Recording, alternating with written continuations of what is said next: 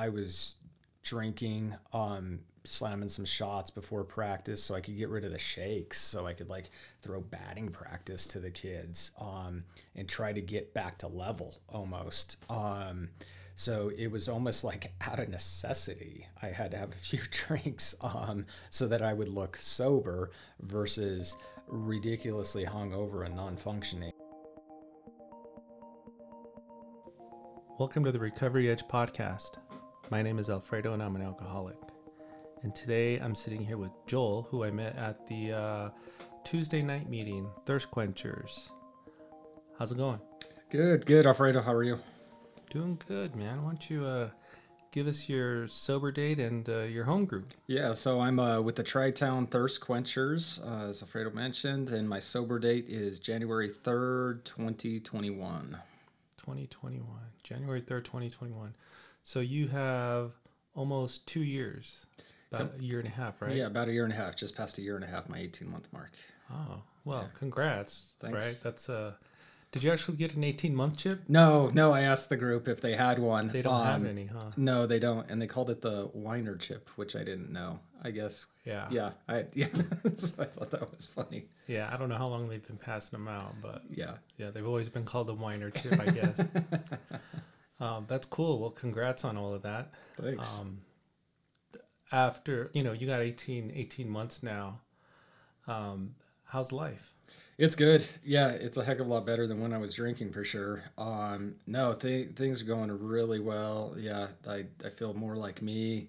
Um, got some time in now, uh, a little bit. So going through uh, the uh, the the year, I guess, uh, a second time around. The first time, the first year, everything was new. Um, so it's been good going through like a, a second summer sober, um, things like Yeah, that. So yeah. everything's uh, on the second go around, which is a little easier, I think, in the second year. Yeah. Yeah, that's cool. And you're pretty involved in uh, in your kids' sports, right? I am. Coach? Yep. Or you were a coach. Yeah, yeah, and still coach. Um, yeah, I coach wrestling and baseball. Um, and yeah, we're kind of a sports family. I have three boys, so we are constantly running and doing stuff there, and that uh, that's kept me busy. Um, and I did that previously, and doing it now, uh, probably a little better now. Uh, in sobriety, but uh, really, really enjoy that. It keeps me active. Obviously, a good excuse to keep, uh, you know, it, engaged with my kids in an activity we uh, we enjoy together. Nice. So, um, why don't you tell us, you know, if you're ready, what Yeah. what brought you into AA? You know, you can tell us, you know, what kind of happened, um, you know, what what it's like today and all that good stuff. You know. Yeah, yeah, absolutely. So yeah, when I came in in January of last year, um, leading up to kind of my last bender, um, I had actually been hadn't drank for for forty five days, and and that's been kind of my story before where. I, I would go through these little spurts of like, oh, I'm going to get healthy for a month. I won't drink for 30 days. I'll get on a diet, lay off the alcohol, um, and do that. Um, I think now probably it, was because I knew I had a problem and, and wanted to just like quit for a little bit to seem somewhat normal. Uh, but I did that for 45 days leading up into Christmas Day. And then on Christmas Day, had family over and was like, yeah, I'll, uh, I'll do a shot. And then it was downhill from there. Um, and I was pretty much drunk for two weeks straight. Well, no, 10 days straight. Um, and so in those 10 days, was pretty out of it. Had a bunch of my wife's family around, and she was planning me a 40th birthday party, uh, which was going to be on December 30th.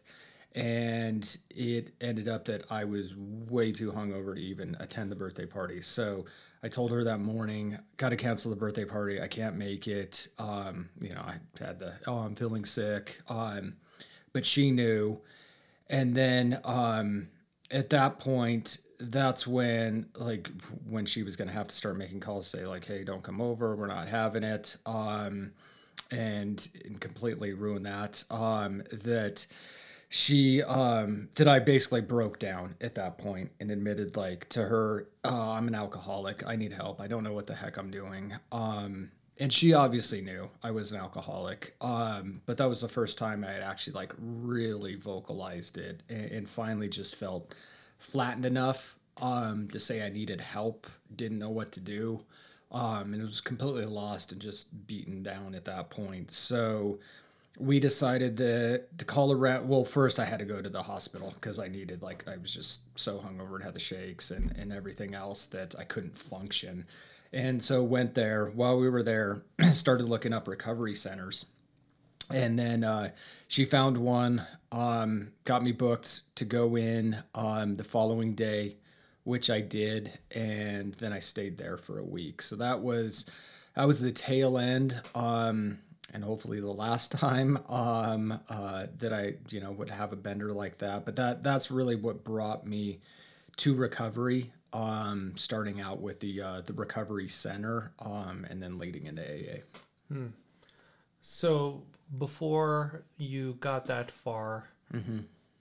like you had your first drink at some point. Was yep. that pretty early in life? Yeah, it was. It, you know, high school. I had my first drink. Um, the occasional drink um, you know would would party with friends on the weekends um, during non-sports seasons because i was in sports so that kept me on the straight and narrow during that um, and and honestly i don't remember like how i drank then um, nothing was alarming to me probably because we were all drinking like idiots at that point um, but i would say after that in my early 20s, now looking back, um, but I don't still don't think I recognized it at the time. I was probably drinking alcoholically. So I would say I was drinking alcoholically for for 20 years. Um, and again, it, there would be times where it not necessarily was okay, but wasn't a problem or caused problems. Um,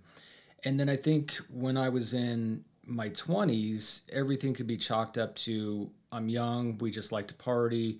I met my wife early um, when I was 23. Um, and so we would go party. I'd party harder than her for sure, um, and most other people.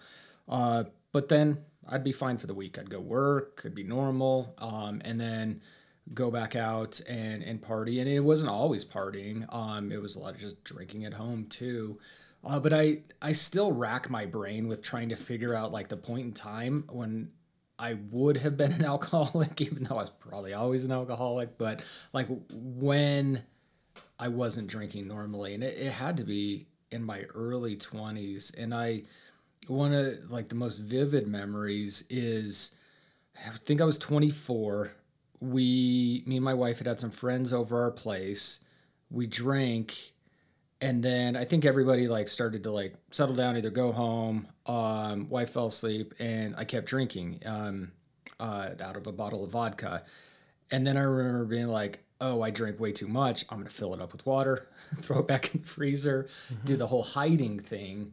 Um, well, then she found it like a week later and was like, "Why the hell's the vodka frozen here in the freezer?" And I was like, "Oh yeah, well I drank it all and then refilled it." So. Um, I mean, that to me was probably like, okay, once you start hiding your drinking like that, that's not what normal people do. Um, but yeah, I just missed it at the time as, yeah, yeah, you were being overbearing. I didn't want to tell you how much I drank. Um, so yeah, it, and then, you know, went on to drink in kind of those ebbs and flows where there'd be times when it was a problem throughout my 20s, 30s, times where there wasn't but I don't remember ever being able to easily just have two, three beers and walk away. Like if I was able to do that, it was because I've I held off till nine o'clock that night, gave myself an hour to drink, and then it was like, okay, it's time to go to bed. But it always felt forced to stop. It was never just natural, like walk away and leave half a beer, right? That was that was weird to me to to drink that way. Um, but yeah, I still still can't yeah, remember like when I really started to think I had a problem. Did anybody ever approach you and say you might have a problem? Yeah, my wife alluded to it. Um, probably the three years leading up to getting sober. Um, we'd you know have a, a conversation about you know like couples or this and that and she'd say yeah i'd never leave you unless uh, your drinking gets too out of control um, and she would like allude to it like that and i'd just be like oh yeah yeah yeah but it won't um get out of control and so like she started to bring it up like that very casually um inferring that i had a problem and then and then towards the end probably the last year and a half we would have arguments fights where she would tell me straight up like you drink too much i don't think she ever used the word alcoholic um but it was you drink too much you need to get your shit together. Um, and so I don't know, just in the circles we ran in, I didn't know people that went to recovery programs or AA except like a you know an uncle out there um, that was doing that that I didn't liken myself to. Um, so we never discussed like you have a problem, go get help. And then outside of my wife, um, no nobody knew I had a problem. Like because they never saw me because I was a very private drinker. Like I was the the guy who drank in the garage, hiding in the garage on the side of the house. I would stay home. I wouldn't go out because I knew my tendencies that I would drink too much. And if I did, I was very guarded and wouldn't tie one on till after I got back home from going out with friends. Or if it was with friends and I tied one on, they didn't see me out that often. So it was like, oh, Joel got away from his, you know, kids and wife for the night. So that's why he drank like that. Um, so they didn't recognize it. I mean, even my mom and dad didn't know I had a problem. Like my mom was floored and completely surprised when I called her the day I went into recovery and told her, hey, I'm canceling my birthday party. I'm an alcoholic. I've been doing this for a while. Um, she was completely surprised. So I, I hid it very well. Um, and so I think that helped me not deal with it um, because really people weren't calling me out on it and nobody was approaching me on it. Hmm. How did your drinking um, change when you had your kids? Because you got what three? You said three kids. Yep, yep, yep. Okay. Yeah. So I was 27 um, when I had my first son. Um, and my drinking didn't change. Like it, it didn't. It stayed the same. Um, and yeah, I would just drink very similarly to when I was, you know, without kids, um, and just didn't have any responsibilities. So that's uh, I mean that's the part I regret the most is is being an alcoholic with my kids around and I would hide it from them. So I would say the thing that probably changed when they came around is that I started hiding it more. Um, and that's when I was very secretive about my drinking and tried to not let on to them or my wife because she knew I was taking care of them um, that I was drinking as much as I was. Hmm. So, how long were you guys married before you got into recovery? Let me guess, about 15 years? Yeah, so we, yep, exactly. Yeah, 15, because we uh, got married um, when I was 26. Yeah. Um, and then, yeah, yeah, went in about uh, 40. So, yeah, coming up on 15 years. When you were growing up, was there anybody in your family that was alcoholic?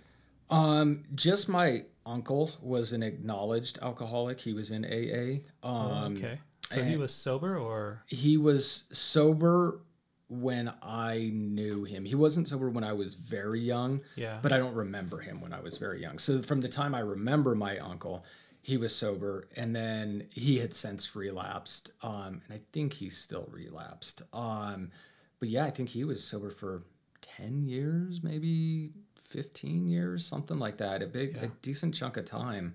Um, but I wasn't I didn't really have a relationship with him, so I all I knew is that he was an alcoholic. He was in AA, and he's not drinking now. Mm-hmm. Um, and yeah, other than that, I didn't know anybody that had a problem. Um, yeah, it wasn't it wasn't close to me in any way. Um, I think there were some other family members that now looking back, they did have a problem, um, yeah. but I didn't recognize any of that. And my dad would drink, um, but and my mom would get annoyed with him about it. But mm-hmm. she's super religious and very like, don't have anything to drink if you do have one. Um, and and my dad liked to party. Um, uh, he I don't remember him doing that like when I was even like 10 or older, but I remember my mom being upset at him a couple times because um, he would go out with buddies. But he's now the type of guy that, you know, can have that beer, it be half full and forget that it was there. So I don't think my dad ever had a problem. I think he just liked to go out with his buddies sometimes. So. So you almost had like no reference point of like how somebody drinks and it's kind of shitty. Mm-hmm. You know? Like so you were kind of learning on your own, I guess, without even being aware of it, though. Yeah, yeah, and that's the thing that that kind of sucked is that I I didn't know what a problem was. Um, I didn't know there were people like me because I thought myself normal. Um, I didn't yeah. know there were people that had a wife and kids and from the outside looking in didn't look alcoholic. Um, had a job, hadn't lost a job because of alcohol. Um, never got a DUI, so never got into any law trouble. So I'm just sitting. I was sitting there thinking like, I don't have a problem because like none of this is the the shit show that you see like on TV or other people in like worst case, very rock bottom scenarios, you know, kind mm-hmm. of in the gutter type of situations. I didn't know that there were functioning alcoholics. Um, and I consider myself high functioning. Mm-hmm. Um, alcoholic, so I didn't know that you couldn't be out on the streets in a bum um, and be an alcoholic. That you could be, you know, kind of quote normal person and and be an alcoholic and have a problem. So, yeah, you're right. There there wasn't a reference point for me. Did you ever take that questionnaire? You know, I didn't. I didn't. I've heard of it. Yeah. Um, I've seen it. Um, I no, I hadn't. yeah, yeah. I, I would have checked a lot of boxes. I'm sure yeah. Well, the the ones that I didn't check are the ones that made me believe I wasn't an alcoholic. Oh, okay. Like, well, I, gotcha. I don't drink in the morning, so yeah. As long as I don't drink in the morning, right? you're good. You are good. Just hold off for a couple hours. So, what was coaching like for you?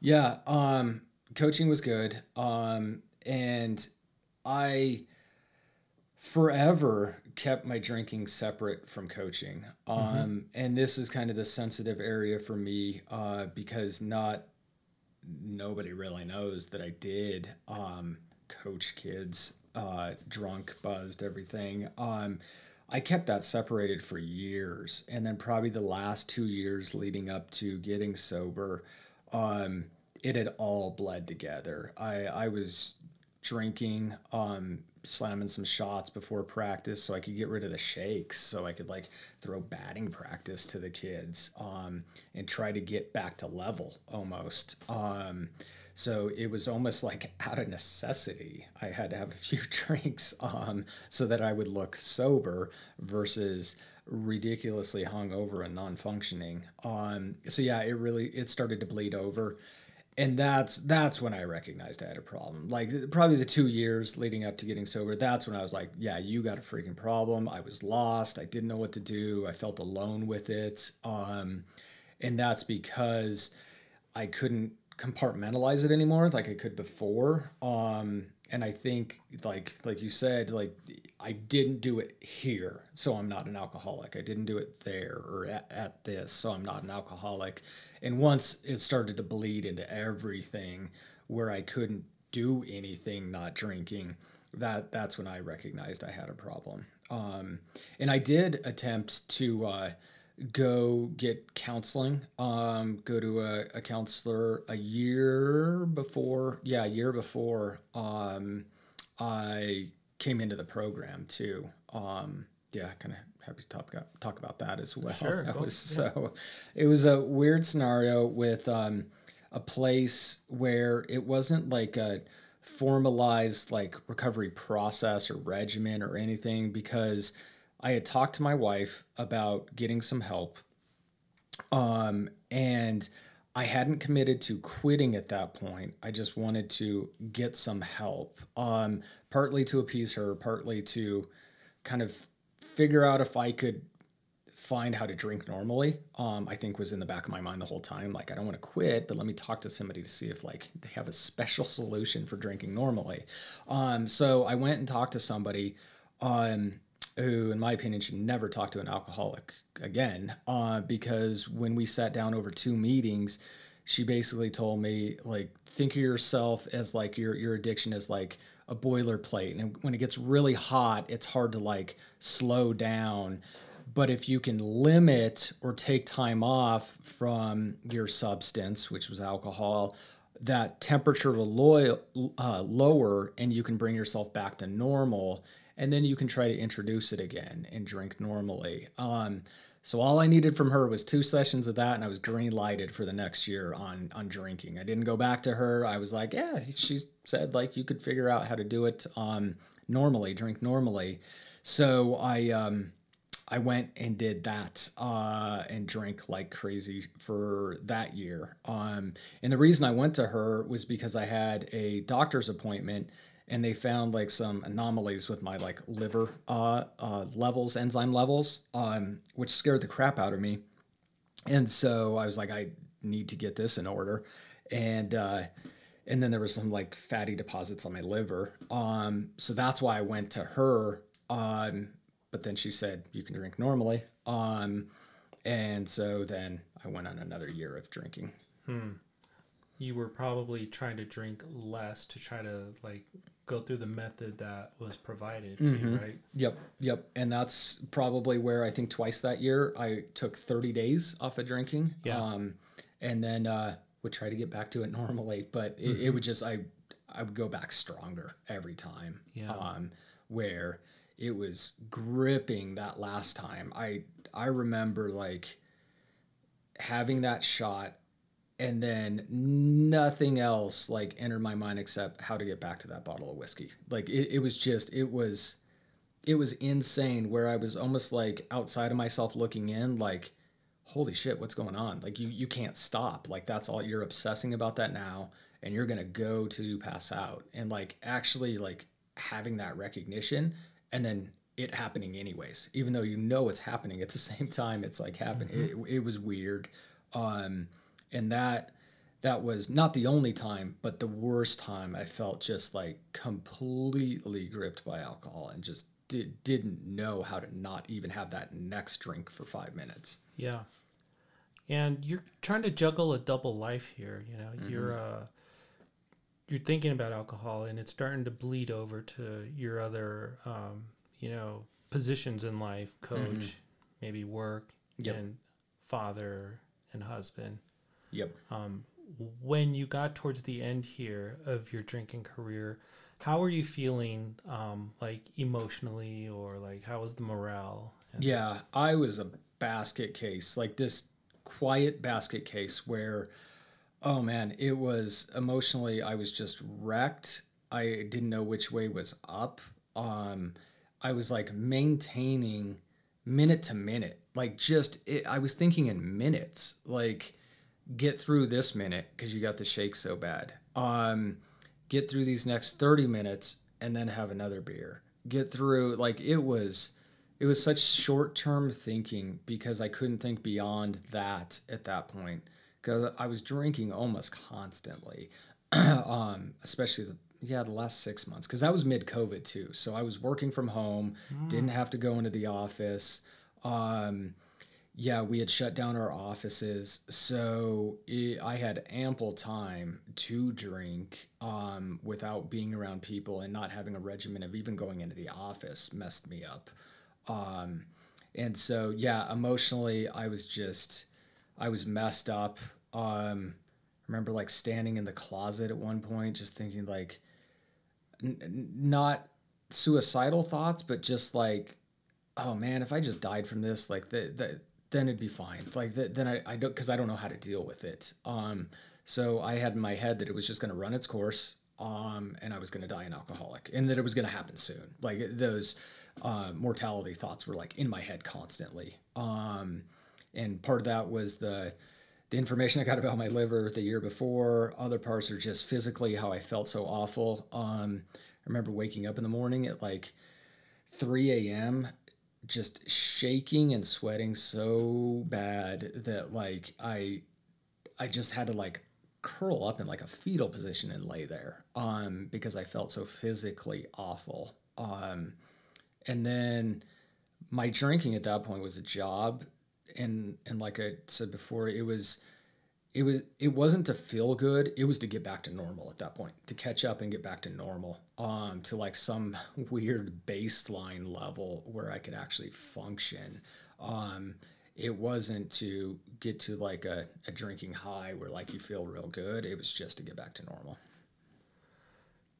Doing this during covid that was a challenge um, for a lot of people and some people uh, went out and didn't make it back what was uh, the meeting structure like for you, or you know, during this this time of COVID? Like, just tell me about it. Was it meetings or was it uh, just Zoom? Or? Yeah, so it was drinking through COVID, and then in January of 2021, things started to loosen up. So at the tail end, when I started my sobriety, things were loosening up. So when I went into the recovery center, they still had like weird COVID protocols yeah. where you couldn't um, you couldn't be in group settings. You could like see people and talk to people um, th- kind of like through the halls and stuff, but you couldn't get into a big group and like have group discussions. So even at the recovery center, you were in you were on Zoom with other people within feet of you um, and mm. all talking that way. So that was kind of weird. Um, but then when I got into AA, um, I was able to walk straight into a meeting. Um, and, and that was the first time I walked into Thirst Quenchers. Um, I was able to go to a meeting. We were all there. Um, and so I didn't have to do like the Zoom AA meetings. I did try to attend a Zoom AA meeting and I just didn't like it. It was kind of like everybody was like, I don't know. I, I think I'm a more formal person, and everybody was like laid back, laying on their beds, on their couches, shirtless. yeah, shirtless. There, there are some interesting people yeah. on there. So, uh, yeah, no, I was. I'm really glad it wasn't like smack dab in the middle of COVID. Well, actually, I don't know why I say that because I at least would have been working on sobriety a little earlier. But, yeah. but no, it, uh, it it was easier because I was able to go to those AA meetings in person. Do you remember at what point things started to click? Um, in sobriety or leading up to? How about yeah, leading up to and then in sobriety, you know, when Yeah. You know. Yep. Um so yeah, it all uh yeah, that tail end was when I finally admitted um I had a problem um, so kind of started to work on my first step there, mm-hmm. and then got into the recovery center. And for 24 hours, I was out of it. I was I was still hungover and like just in a weird headspace yeah. and everything. And then 48 hours in, I was kind of more with it. Um, I could engage in in the um, Zoom meetings, things like that. And then the third day in, I was like, all right, I'm all in. Like, I was so excited. I called up my wife. She is not excited about everything right now. Um, and I was like, this is awesome. Um, I feel great. We're working on this and this and this mm-hmm. and, and talking very openly about everything. And, uh, yeah, she didn't uh, meet my excitement with the same excitement level because she's mm-hmm. dealing with the wreckage. Um, like the part in the AA book where the guy comes out of the storm cellar. That's right. yeah, says, uh, that's exactly what I was thinking. Yep. Um, Ain't it grand. Yeah, Ain't it grand. um, so no, I uh, I was pretty gung ho at the beginning, um, and then I got into AA. Um, so I I came out of the recovery center, and I wasn't. I there was remote recovery. They called it IOP. Uh, intensive outpatient or something like that. Yeah. Um, and so I was doing those meetings twice a week. Um, and the, I think they were like two hours. Uh, so I was doing that. So I still had something going on, but I wasn't sure about going to a meeting. Um, in the recovery center, one of the th- first things they did was give you an AA book, which I uh, read the stories in the back just to fall asleep at night because I mm-hmm. couldn't fall asleep. Yeah. Um, so I'd start reading those till I got tired. Um, and then I don't know. I was just like I I don't know. Maybe next step is a let me let me check it out. So I went to the internet, searched a meeting, found the meeting. I think I didn't go the first uh, Tuesday, and then I was like, you know, I'll I'll walk in there. Um, and then so I I then went into the first A meeting, and it was awesome. Um, actually, I just blanked on the guy's name. He went down south. He was there for a while. Um, he's kind of one of the old timers in the group. Yeah. Uh, is it Rod. Rod. Rod, yeah. Yeah, so Rod greeted me there. I was lost when I walked into the church, and I was like, I don't know where I'm going, but I had my uh, big book in my hand, and he was like, Hey, I uh, I bet you're looking for a meeting, and uh, so then he walked me in. It was super nice to me. Still, like, so grateful I got that warm welcoming um, going into AA, and uh, and love that guy for that. Um, just made it feel comfortable because I was scared as hell to walk into a meeting. I didn't know what they were. All that, all I know about AA meetings is whatever clips they show you in movies and things like that. Um, so went there, um, and then loved what everybody was saying. Um, finally, and I heard this in recovery too, but it felt different in AA where I finally was like hearing my story, like the. Uh, other people were dealing with the same shit, whether they were new in sobriety um, and at a similar phase as me, or or were years sober um, and and talking about living uh, a sober life. So that's when it all started to click. I got that initial kind of burst of I'm not drinking. I got a plan. I'm in a recovery center. Like at least I'm doing something um, that felt positive. And then walking into AA um, and hearing other people talk about having a drinking problem and it being normal people to me in those meetings. Like it, it's not the strung out people that you know don't have a home anymore lost their family. Now some of them have but it it seemed pe- like people that like oh these are normal people that have a drinking problem um like me. Um and so that's when it started to click and then a little further, um, it, I think a few meetings in, I knew I needed to think about a sponsor at some point, and I had like this idealistic picture of the exact sponsor I wanted to have and what age he would be and you know how he would talk and everything like that.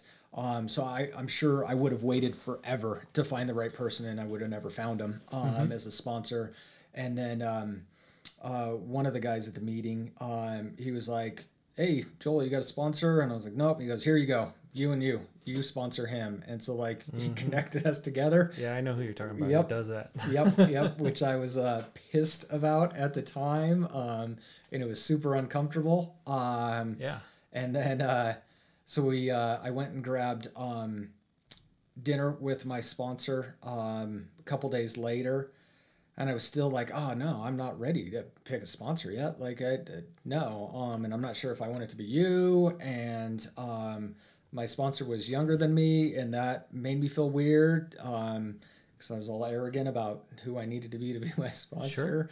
Sure. Um, and then so I probably, and but I was like, okay, fine, like. Uh, I feel forced into it, but whatever. I'll give it a shot. Mm-hmm. I, I, mm-hmm. was pretty skeptical. Um, and then um, the first couple weeks, I kind of bucked the process because my sponsor was like, "Hey, give me a call every day," and I was like, "No, I'm not calling you every day. Um, I'll call you a couple times a week." Um, and but then I called every day, and then um, and then it did drop back to you know call me a couple times a week, meet once a week, uh, and then I would say about the third week in with my sponsor, I kind of just had that like, you know what, screw it. Like, I, I'm just going to give myself to the process. And it's worked for a ton of people. Um, who am I to say it's not going to work for me? Um, and that it's not the right process. I don't have any other real plan right now. Um, so yeah, I'll go for it. Yep, I'll do what you say. Let's let's do it. Um, and then so I, that's when I really started like working the steps at that point, um, and kind of giving myself to the process, um, letting go of my ego, and and then it was great from there. Um, yeah, my, my sponsor was awesome. I couldn't ask for a better one. I, I mean, we're, I think we're good friends now. We still meet. I, even a year and a half later, I see him every other week. We go get together. And uh, yeah, it's been really cool. Um, he has a ton of knowledge. He's been around the program for a long time. Um, and yeah, I, I liked working the steps. Um, I'm through them now. Uh, but yeah, it, it was a great process. But yeah, I would say it was a month after my first meeting where I really it really started to click, and yeah. I was like, okay, I'm gonna work these steps, like not just go through the motions and everything else, but I'm gonna start to work them. Um, and then I did that, and and really this entire time, like everybody says, and like it, it was really weird comment, and and I get why it's made, but they were like, "Oh, you're just on a pink cloud right now. You're just on this pink cloud. Like, th- you know, it's gonna be burst. Uh, it's gonna pop after a while, and then you're gonna settle back in and have to, you know, deal with life, being sober, and everything else." But honestly, I feel like I've been on a pink cloud the entire time. Like, there's been a little like kind of let down where I'm like, "Oh, you know, I'm in the grind of being sober," but Yeah. for the majority of it, it is so much freaking better, and that serenity that comes with it, like is there a lot like a lot um where yeah i i feel like i'm glad at the very beginning that well one that i hit my bottom and i think that was my bottom um and that i was able to kind of level myself admit i had the problem first step and then get into a recovery center which is a huge step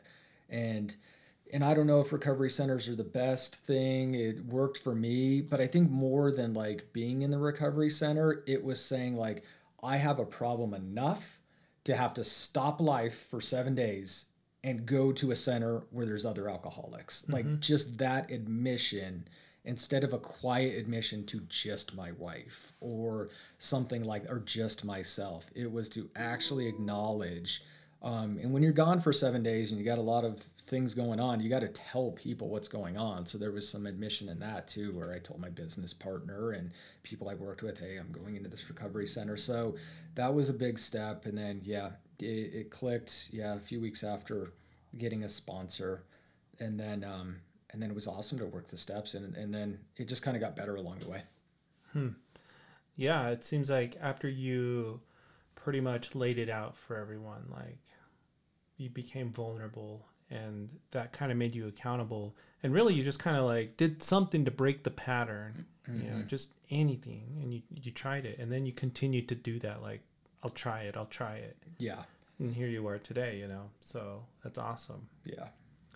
Uh, so life today, you know, you kind of told us what it was like before, Mm-hmm. what happened. Give us a another description of what things are like today. You know, what's so good. Um, well, everything is better. Um, but the specific things are, I finally have like confidence and self esteem. Because when I was drinking, I just I hated myself. Um, and I had such low self esteem that um, I I just felt we heard this in the um, uh, meeting last week. Uh, I didn't feel like right sized. I felt less than everything. Um, somebody had mentioned it that way the other week. I liked that, but uh, yeah, I just I felt less than all the time because I knew I had this problem um, that not everybody else has, and so my confidence was super low. So now being in sobriety. I have my confidence back. Like I can walk around, and even though things aren't perfect and I don't always do things perfectly, I know that I at least got that taken care of. Like that's not an issue. Um, and, and I got to work on it, but it's not an issue right now today. And so, yeah, just getting that confidence back, and, and that comes in with like my wife and kids where when you have such a problem that is creating a strain on a family you're apologetic all the time. Like you're apologetic to your kids you're apologetic to your wife um, and and that's because you're just wrecking things left and right. Um, so i was finally able to like get out of the apologetic mode and actually like contribute to the family um, in a positive way. And so that helps give you confidence and makes you feel better about yourself. And the other thing too is life doesn't seem as like superficial or I don't know what's the best way to put it. Like you don't have to have an outside thing like event or substance to like make you happy. Like before I was always seeking out the okay, what do I, what do I need to have right in front of me to be like happy? So whether that's like oh, I got a TV show that uh, starts next week. I can be happy now because of that later. Or I got a drink coming at the end of the day. I can be happy now because I know that's coming later. It was always like the give me something to be happy for instead of just being happy. And now, and it's got to be the serenity thing. Um, I can just, and I even, and I talked about this in one of the meetings. Um, I was driving and I like had this like just happy feeling, you know, when you kind of like just smile for no reason and you're just like super happy. And I was like, did that self check like, oh, okay, why, why are you so happy? And I was like, what do you got coming up? What's going on? There was nothing. There was like absolutely nothing like to be excited about or, yeah. or happy about. And I was still just happy. Um, and so, yeah, kind of living in that serenity um, is pretty awesome where you don't need an outside something to make you happy. You can just kind of be at peace. Mm. Um, and I'm still like a busybody. I have to be doing something. Like I don't sure. just like sitting or anything. But even if it is driving, and that's when it hits me the most, where I'm just driving down the road and I like got nothing going on. I'm not like physically doing anything other than driving. Um, where I'm just like, ah, I'm happy right now. I feel like really good right now. Um, and that part's cool. Uh, the other part it, that's really cool is just being present. Um, and that's that's my living amends to my kids is to be present with them. Um, and so they're at the ages where maybe the older one I could actually make uh, a vocal amends to. Um, but we decided that probably best that I just uh, work a living amends with them to stay present with them. And so not just with them, but with everything, I feel like I can stay present a lot better, like be in the moment and not looking past it to the next thing. Now, I still need to check myself on that because that's kind of just, I don't know, in my nature sometimes that I'm always like, okay, let's get through this. So we can get to the next thing. Um, but that's been huge just settling down like just not this anxious like energy um mm. and being able to settle mm-hmm. and then um and then being able to commit to things and follow through um like i i think for me i was the biggest like dreamer planner everything when i was drunk like i'm gonna do this i'm gonna do that i'm gonna start this um and maybe I'd start it, I for sure wouldn't finish it. Mm-hmm. Um, but now I can commit to things. Um, yeah, whether that be just chores around the house, commit to like working on things in my marriage, like being like better in this area or that area, or with my kids, being a better father here or there. Um, I can actually like tell myself, okay, let's work on that, and then actually work on it, like and, and start to get through it. Um, and then like working out has been a big thing for me. I've always wanted to my entire life. Like I played sports when I was a kid. I've gone through like trying to work out, going for like three months really hard, and then like stopping because drinking got in the way. Um, and now for a year and a half now, um, I've worked out a minimum of four days a week every week. Like I just don't miss, and it's been awesome to be like I always wanted to do that because uh, I really enjoy working out. Um, and now I've done it. And not just for like a month or two, but for, for like a year and a half. And there is no way that I could have done something like that before. Um, and so the knowing I have the ability to like decide to do something and then I can actually do it and see it through, that that's been pretty cool. So yeah, there are a ton of awesome areas. Um, and then I think the cool one, and again, I kind of talked about like the second year around for me, is that I'm not constantly thinking, okay, you're going to go to this and not drink. You're going to go do this and not drink. Um, how or what do you have to plan for to go to this and not drink? Now I just go do it. And then maybe halfway through, I'm like, oh yeah, I'm doing it and not drinking. Um, but it's nice to be able to do things where like not drinking isn't the first thoughts in your head before you do that thing. Mm-hmm. Um, you just get to go like, do it now and you forget that you're not drinking while you're doing it and you're still having fun doing it. Yeah, I'm, I always say that not drinking was an activity in my first year. You yeah. know, it's like yeah. I don't know what I'm doing, but I'm not drinking. Yep, yep. And that's uh, that's what I'm doing. Yeah, yeah, that's exactly it. Yeah, yep. that's cool, man. Um, so now you've got some time, and you you uh, see other people come into the the meeting uh, like new people mm-hmm. and stuff. And uh, I've seen it too. You know, um, you know, new guys come in, some stay, some don't.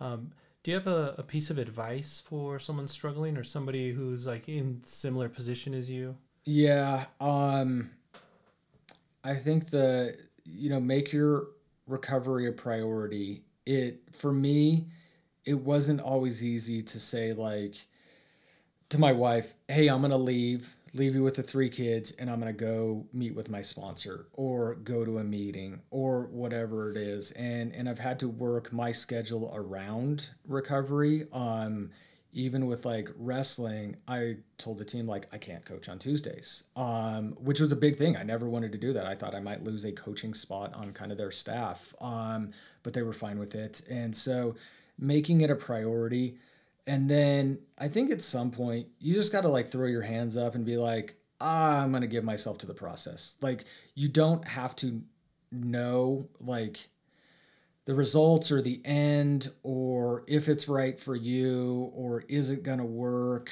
um, at the beginning. Like let that part come later uh, because i tried to buck it right away. And just like throw your hands up and be like you know what it's worked for a bunch of other people um, give it a shot and then actually work the steps because you shouldn't be doing it for anybody else. You got to do it for yourself. Um, and it took me a while to buy into that for yourself thing um, because I was doing it for myself and my wife, for myself and my kids. Um, and then when you say, like, just do it for yourself, like, you're not here to just check a box to say you did it. You're actually here to, like, solve a problem. Um, that helped me um, in doing it that way, where I was able to kind of take ownership in my own recovery process um, and not just go through the motions. So yeah, just just give up. I, I mean, unless you found a better solution, which a lot of us haven't, um, mm-hmm. just give up and yeah, just just go through the process and commit to it because it's a it's not that much work compared to how much work we put in drinking. So that's for sure. All right, Joel, thank you so much yeah. for sharing your experience, strength, and hope here. Yeah, it's awesome. Yeah. Thanks. Thanks for doing this. It's awesome that you do. Yeah. I told you I was a little nervous coming in, but it is, uh, yeah. Yeah. It's fun, fun to talk about this stuff. I'm definitely, if there's an area I'm an expert on, it's my own drinking. so I can talk about that for a little bit. Thanks again, Joel, for stopping by the Recovery Edge podcast and sharing your story. And thank you, listeners, for checking us out. You can hear more of our episodes on Spotify, iHeartRadio, Apple Podcasts, wherever you like to check out your podcasts. Uh, Joel's been doing awesome at uh, our Tuesday night meeting. That's where I met him, and I really appreciate him jumping on. I love hearing his perspective on recovery and how it's working out in his life. Um, it's always a pleasure to hear him share, and today I got uh, a whole hour almost. So thanks again, Joel, and thank you guys. We'll see you next time.